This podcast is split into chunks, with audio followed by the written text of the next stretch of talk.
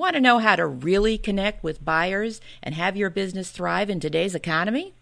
Today's guest, sales expert Deb Calvert, says stop selling. Is that crazy or what?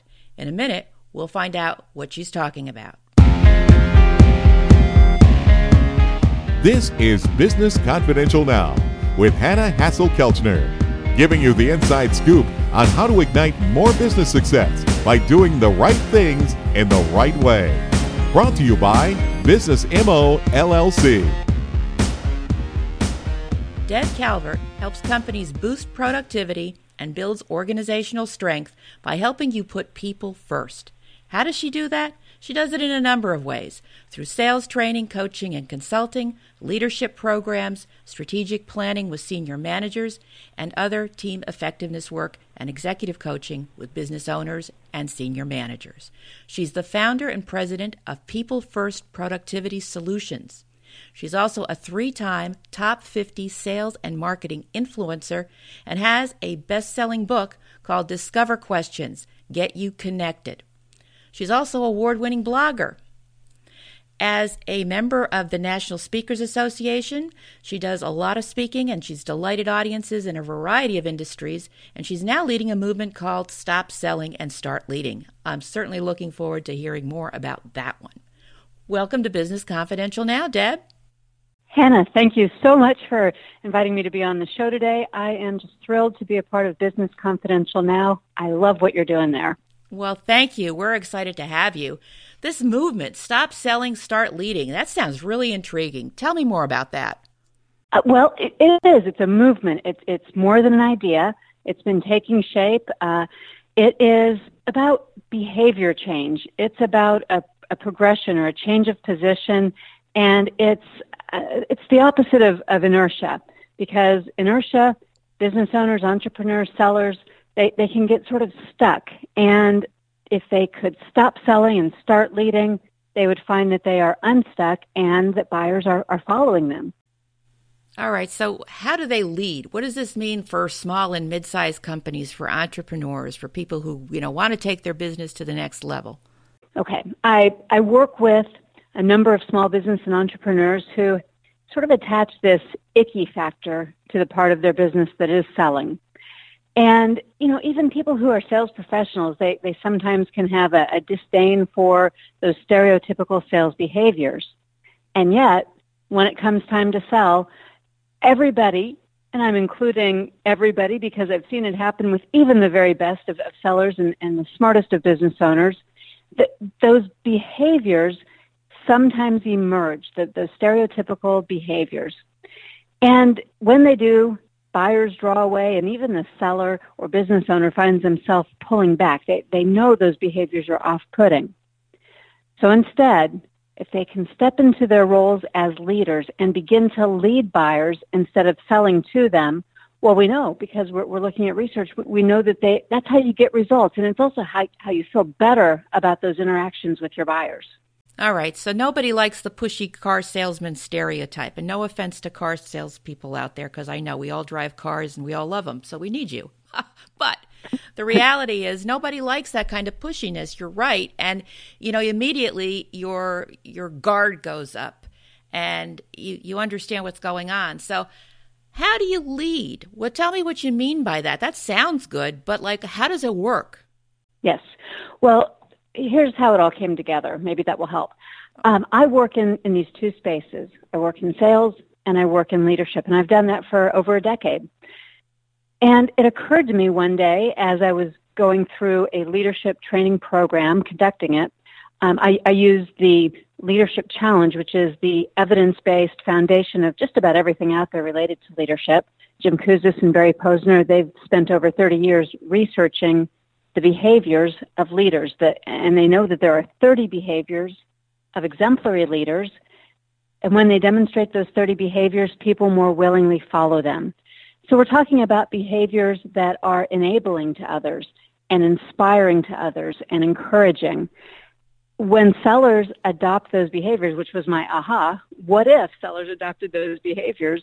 Uh, what we're now finding from our research with buyers is that yes, buyers when they view sellers differently and when sellers are exhibiting leadership behaviors, it changes the entire relationship.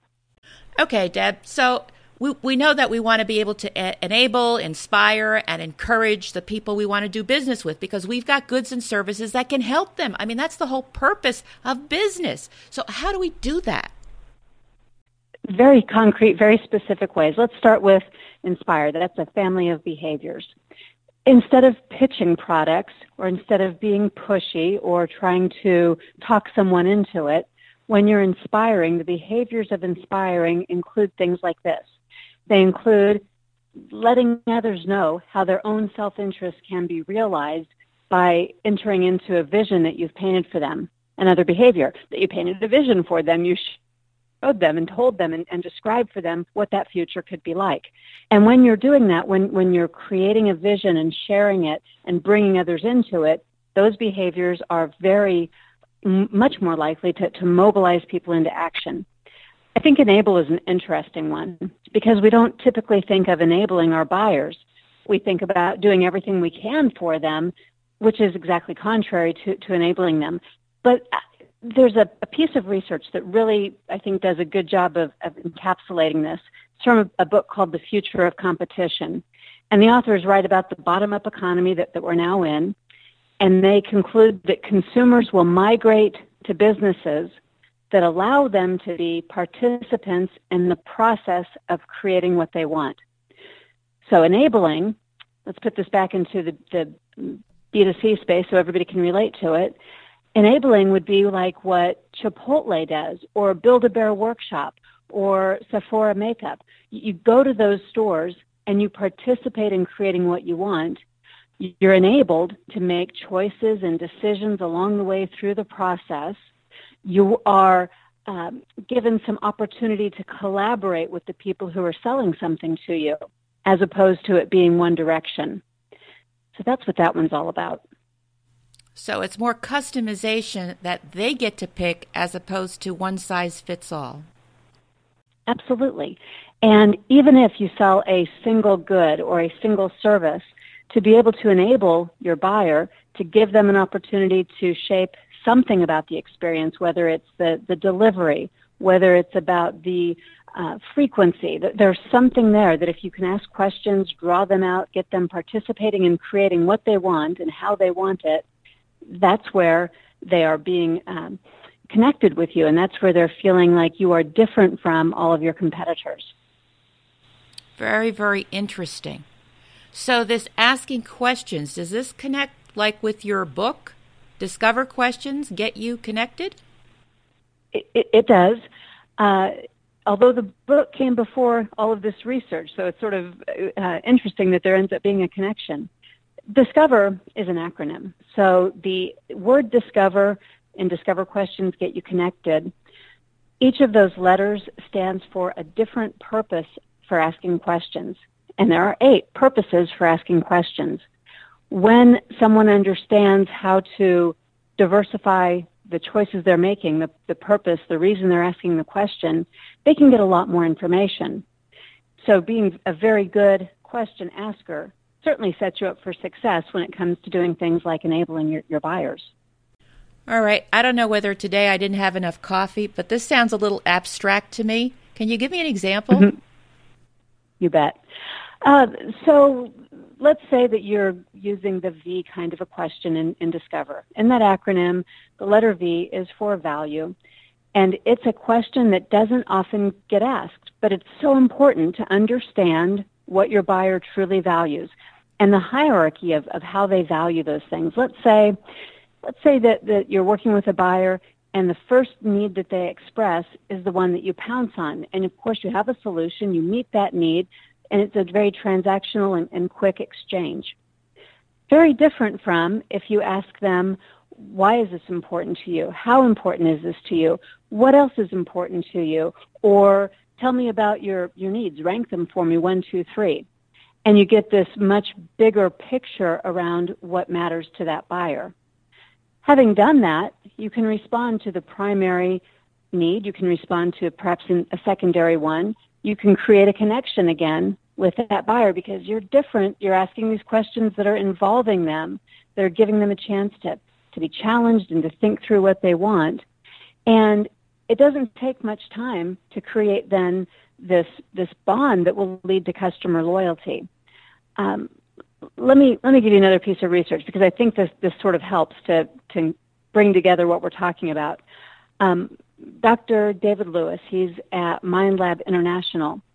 He's talking about modern buyers, and he says that shopping experience shopping experiences trigger brain activity that creates euphoric moments we call that retail therapy. but uh, what he says is these euphoric moments can be triggered by experiencing something unexpected. So, threading all of the, the pieces here together, we create an experience with buyers by asking questions. Those questions alone create value. The buyer is experiencing something unexpected. They're participating in creating what they want as you ask these questions and involving them and enabling them. And they are beginning to trust you, to see you as different from all of your competitors, and to want to continue to work with you and you alone because of this connecting experience that, that you're pulling together for them. Does that help make it less abstract? Well, it helps make it less abstract, but I think there's a basic assumption that you're making that this prospect, this customer, really wants to be sold to. And I'm, I'm kind of going to challenge that a little bit because I think a lot of people put their guard up very quickly and they don't necessarily want to give you a whole lot of information because oh no now come the emails now i'm going to sit here and have to listen to it. Because you know that like you get those cold calls where somebody immediately starts talking the minute the phone is answered and you can't get a word in edgewise. They're reading from a script. We've all been through that. And so do you want to connect? I don't know if i want to connect I'm going to maybe going to be a little bit more circumspect in the information that I'm giving you because if I tell you my most, you know, biggest pain point, well, yeah, you're going to try to sell me something for that. And I'm not necessarily convinced that you've got the right solution because we've been wired to think, oh, they just want to sell me something. So I just, I got to get the feeling there's a little some preliminary work that kind of needs to be done in order to make sure you're talking to somebody who's really ready, willing, and able to buy if you have the right solution for them. Agreed. And so those questions I, I, mentioned, value, obviously they came later in a conversation once some needs had been expressed. But if we go back to the beginning, when we are initially trying to connect with someone, the approach is, is much the same. You've got to differentiate yourself. You've got to give a buyer an opportunity to see that you are different from all those other sellers who are doing those selling behaviors that we, we do not only put our guard up, we just adamantly resist. In, in fact, buyers will go to great lengths not to be sold to, but buyers will also go to great lengths to have an awesome connecting experience and go out of their way to come to you if you show this to them. Uh, that's from the, those words are from Michael Dart in, in the Wall Street Journal. But anyways, uh, to be able to create this awesome connecting experience early on, we we shouldn't use a script. We shouldn't be pitching over the phone and, and we shouldn't be putting product front and center. The buyer, today's modern buyer is so empowered and doesn't want any of that to be going on. So we need to be able to know a little bit about them if, if we're cold calling and these are outbound calls know a little bit about them, to connect around that information, to ask salient questions that are going to uh, demonstrate right off the bat that we create value in our conversations alone.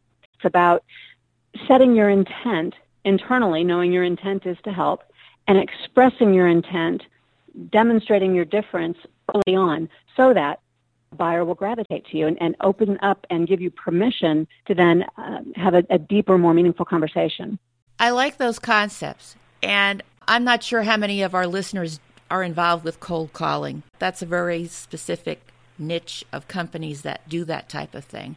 But I do think that all of our listeners do get involved in certain types of networking experiences, whether they belong to trade associations, they go to conferences, meetings. I mean, there's there's people to meet outside their immediate organization that may or may not be able to refer business to them, and so it's it's a softer selling approach where these kinds of concepts could apply because it's it's having that conversation, it's building a rapport, maybe creating a friend, a colleague. And so If you're at a networking function, a meeting, a conference, what would be some good opening questions? What would you recommend? So, the same question. It comes up over and over again, and it's because we're all having the common experience of being at the conference. And that question, when you meet someone new, is usually something around the lines of, What brings you here? or What do you do? Fine, those are great questions. The unfortunate thing is what happens next, and that is where people all too often are either looking over your shoulder because they realize that you're probably not a prospect for them, or they think you may be a prospect and they start pitching. Wholly inappropriate. That's not why we're here. We're here to make the connection. It's a networking event. It's all about connections. Sell some other time. Don't sell here and now. So the next questions. How are you? What are you doing? Maybe you started there. Uh, what brings you here? And now you need to use some other questions. Hey, tell me more about your business. Uh, because even if it's not a prospect for you, chances are there's something within that business that's going to get you connected to somewhere else. Or it's a question about you know, what are the kinds of things that, that you're looking for at this conference. Having that dialogue, being able to more naturally get to know someone can lead to other connections, can lead to other referrals.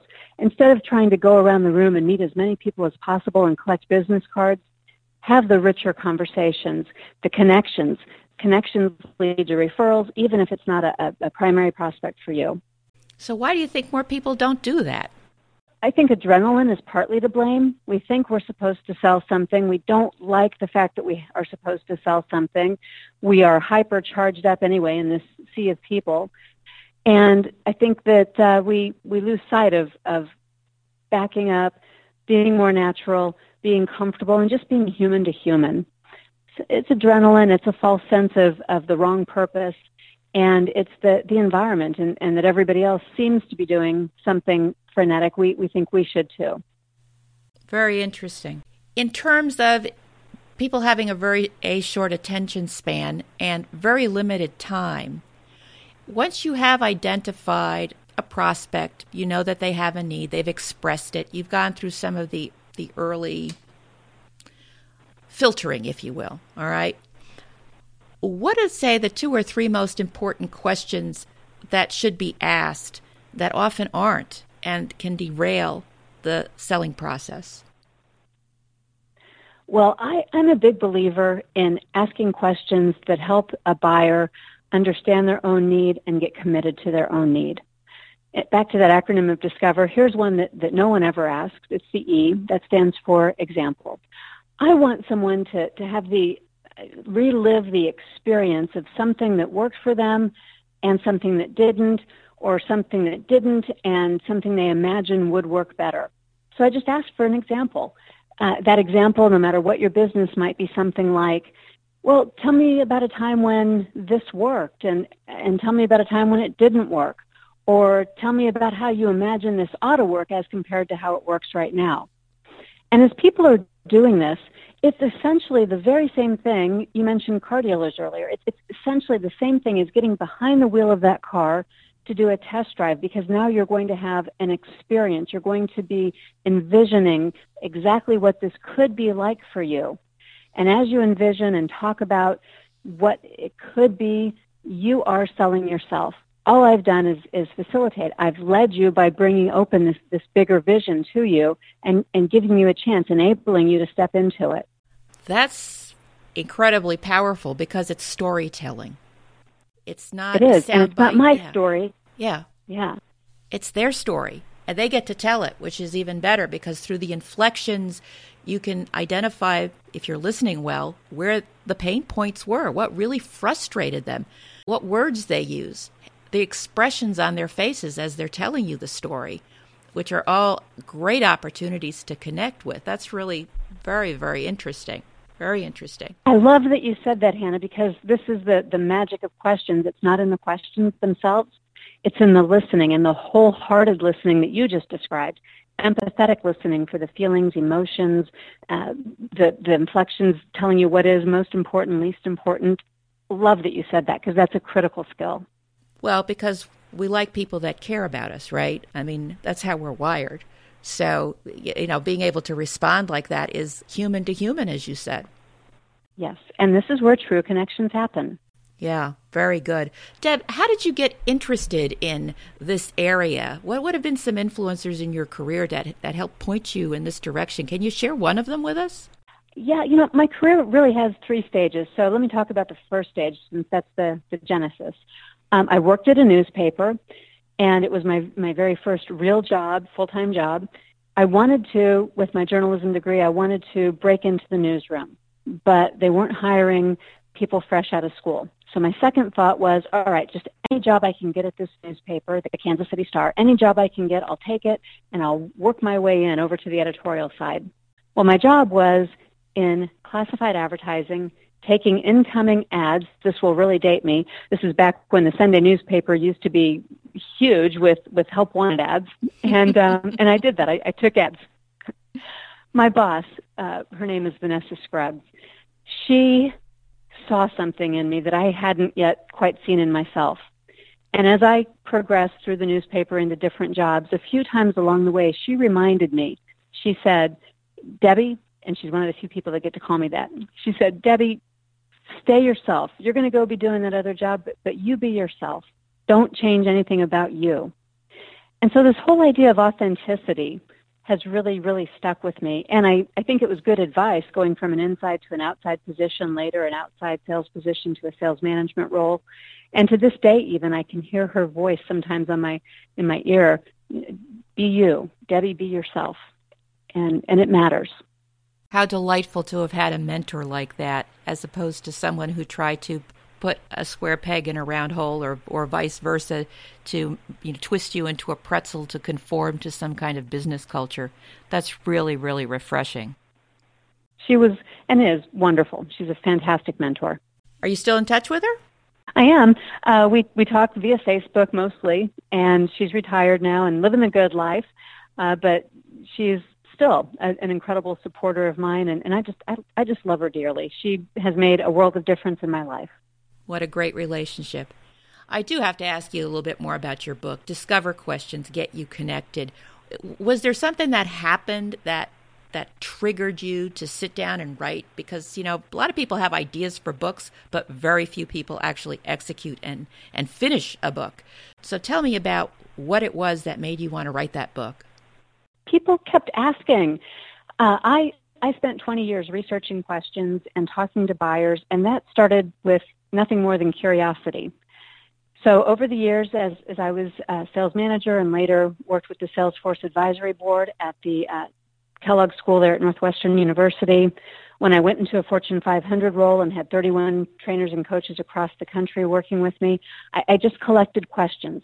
So my colleagues on the Salesforce Advisory Board, when, when they were field coaching, the trainers that were working with me at the 31 companies, I, I collected questions and I started sorting them. I, I no longer believe that there were only three types of questions, which I, I came out of the school of spin selling, and that's where, where it starts, three, four, if you want to break the break it down into the true spin. Um, but I knew there were more, and so I started sorting questions for myself, and I identified eight purposes put that into a training program, was taking that out and teaching various audiences, and people always wanted something more. And they said, "You you should write a book. I wish I could read a book." So the book is is largely a compilation of those different scenarios that I saw in field and of different questions that did work as well as those that didn't, and and some storytelling to to show how it all came together. Fabulous. Well, we're going to have a link to your book on the episode page at businessconfidentialradio.com. So if anybody wants to get more information about it, that'd be a great place to go. You know, I could talk to you about this like all day because it is such a critical function of any business because if you can't make a sale, you don't have a business. So being able to connect with your your customers, your prospects and developing customer loyalty is just an essential part of any business prospect. So I should say process. but we are just about out of time. And I was wondering if you had any parting thoughts for our listeners, Deb. Well, uh, check out Stop Selling, Start Leading. It is a movement. We are doing a, an incredible amount of research with buyers, and there's much more than we had time to talk about here today. So I, I hope you'll have a chance. You can just look it up. If you look up Stop Selling, Start Leading, all the Google results are about what we're doing. And we'd love to hear from anybody who has more questions and anybody who would like to participate in the research. It's going full steam ahead right now. Excellent. Gives people a chance to make a difference and participate, as you say, right? Exactly. That's what it's all about. And I enjoy connecting with people, so let's do. Most definitely. Well, thanks so much for these tips. You know, these these examples that you gave, I think, are very powerful. There, there's some things that people could start using today, and see how they make a difference in their results. Thank you so much for your time, for being on the show, being a guest on Business Confidential now. Thank you so much, Hanna. Thank you for joining me today. You can get more information about today's guest and the show notes on our website, businessconfidentialradio.com. And connect with me on social media. I'd love to hear from you and stay in touch. Next week, Business Confidential Now with Hanna Hasl-Kelchner will be back with more business information and inside scoop you need to succeed in your business. Till then,